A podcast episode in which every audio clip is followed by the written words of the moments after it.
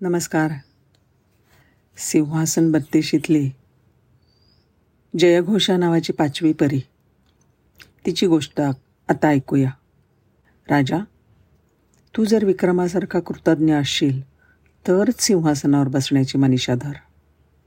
मला गोष्ट सांग ना त्याच्याविषयी. मग मी तो गुण माझ्या अंगी आणण्याचा प्रयत्न करेन. भोजराजा म्हणाला परी म्हणली थांब मी कथा सांगते.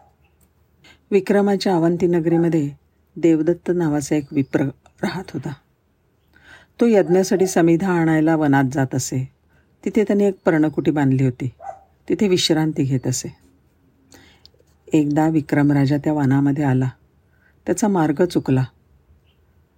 आणि तो दमलेला आणि वाट चुकलेल्या राजाला बघून त्या विप्राने आपल्या पर्णकुटीत त्याला नेलं. यथाशक्ती पाहुणचार केला. फळं पाणी दिली. आणि विश्रांतीची सोय केली. एवढंच नाही तर त्याला नगरापर्यंत सोडूनही आला. राजाची सेवा घडली ह्याची त्याला फार धन्य धन्य वाटलं. विक्रमाला सुद्धा फार बरं वाटलं आनंद झाला. आणि त्याने प्रधानाकरवी देवदत्ताला भरपूर द्रव्य आणि द्रव्य दान दिलं आणि म्हणला विप्रवर्य आपले माझ्यावर फार उपकार झाले आहेत. हे उपकार मी कधीच विसरणार नाही. राजानी उपकार विसरणार नाही हे म्हटलेलं त्या विप्राच्या चांगलं लक्षात होतं. तो कधीकधी राजाच्या दरबारात येत असे. राजाची कसोटी घ्यावी असं एकदा त्याच्या मनामध्ये आलं. आता झालं होतं काय की सतत दरबारात येत गेल्यामुळे विप्राला सगळ्यांचा चांगला परिचय झाला होता. राजाचा चार वर्षाचा राजपुत्र होता. तो सुद्धा त्याच्याबरोबर खेळत असे. एकदा त्या विप्राने या राजपुत्राला आपल्याबरोबर घेतलं. त्याच्या अंगावर मूल्यवान भूषणं होती आणि आपल्या पर्णकुटीमध्ये नेलं. राजपुत्रसुद्धा आनंदाने गेला. इथे राजपुत्र हरवला त्यामुळे सगळ्याभर शोधाशोध सुरू झाली. हेर फिरायला लागले. काही दिवस झाल्यानंतर त्या विप्रानी म्हणजे देवदत्तानी राजपुत्राचा एक दागिना जवळ राहणाऱ्या गुराखाला दिला आणि त्याचे विकून पैसे आणायला सांगितले. ज्या व्यापाऱ्याकडे तो गेला त्यांनी ओळखलं की हा दागिना राजपुत्राचा आहे. त्यांनी गुराख्याला अडक अडकवून ठेवलं आणि देवदत्त ब्राह्मणाला पकडून विक्रमाच्या सभेत आणलं. झाला प्रकार आणि दागिना. विक्रमाच्या समोर ठेवला. राजाने पहिल्यांदा आज्ञा केली या देवदत्तांना बांधलं आहे त्यांना मोकळं सोडा. मोकळं सोडतच राजाने त्याला बसायला आसन दिलं आणि म्हणला विप्रवर्य आपल्याला हे भूषण कुठे सापडलं? हे राजपुत्राचं आहे. तो आपल्याला कुठे दिसला का? आणि तो सुखरूप आहे की नाही?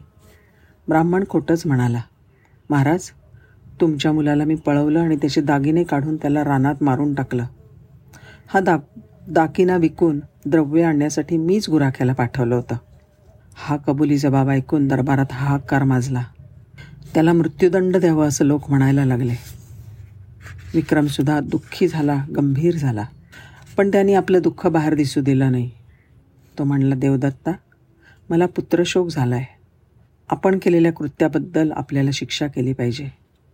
पण एकेकाळी आपण माझ्यावर फार मोठे उपकार केलेत ते मी लक्षात ठेवलेत. आणि मी आपल्याला मुक्त करत आहे. सगळा दरबार तटस्थ झाला.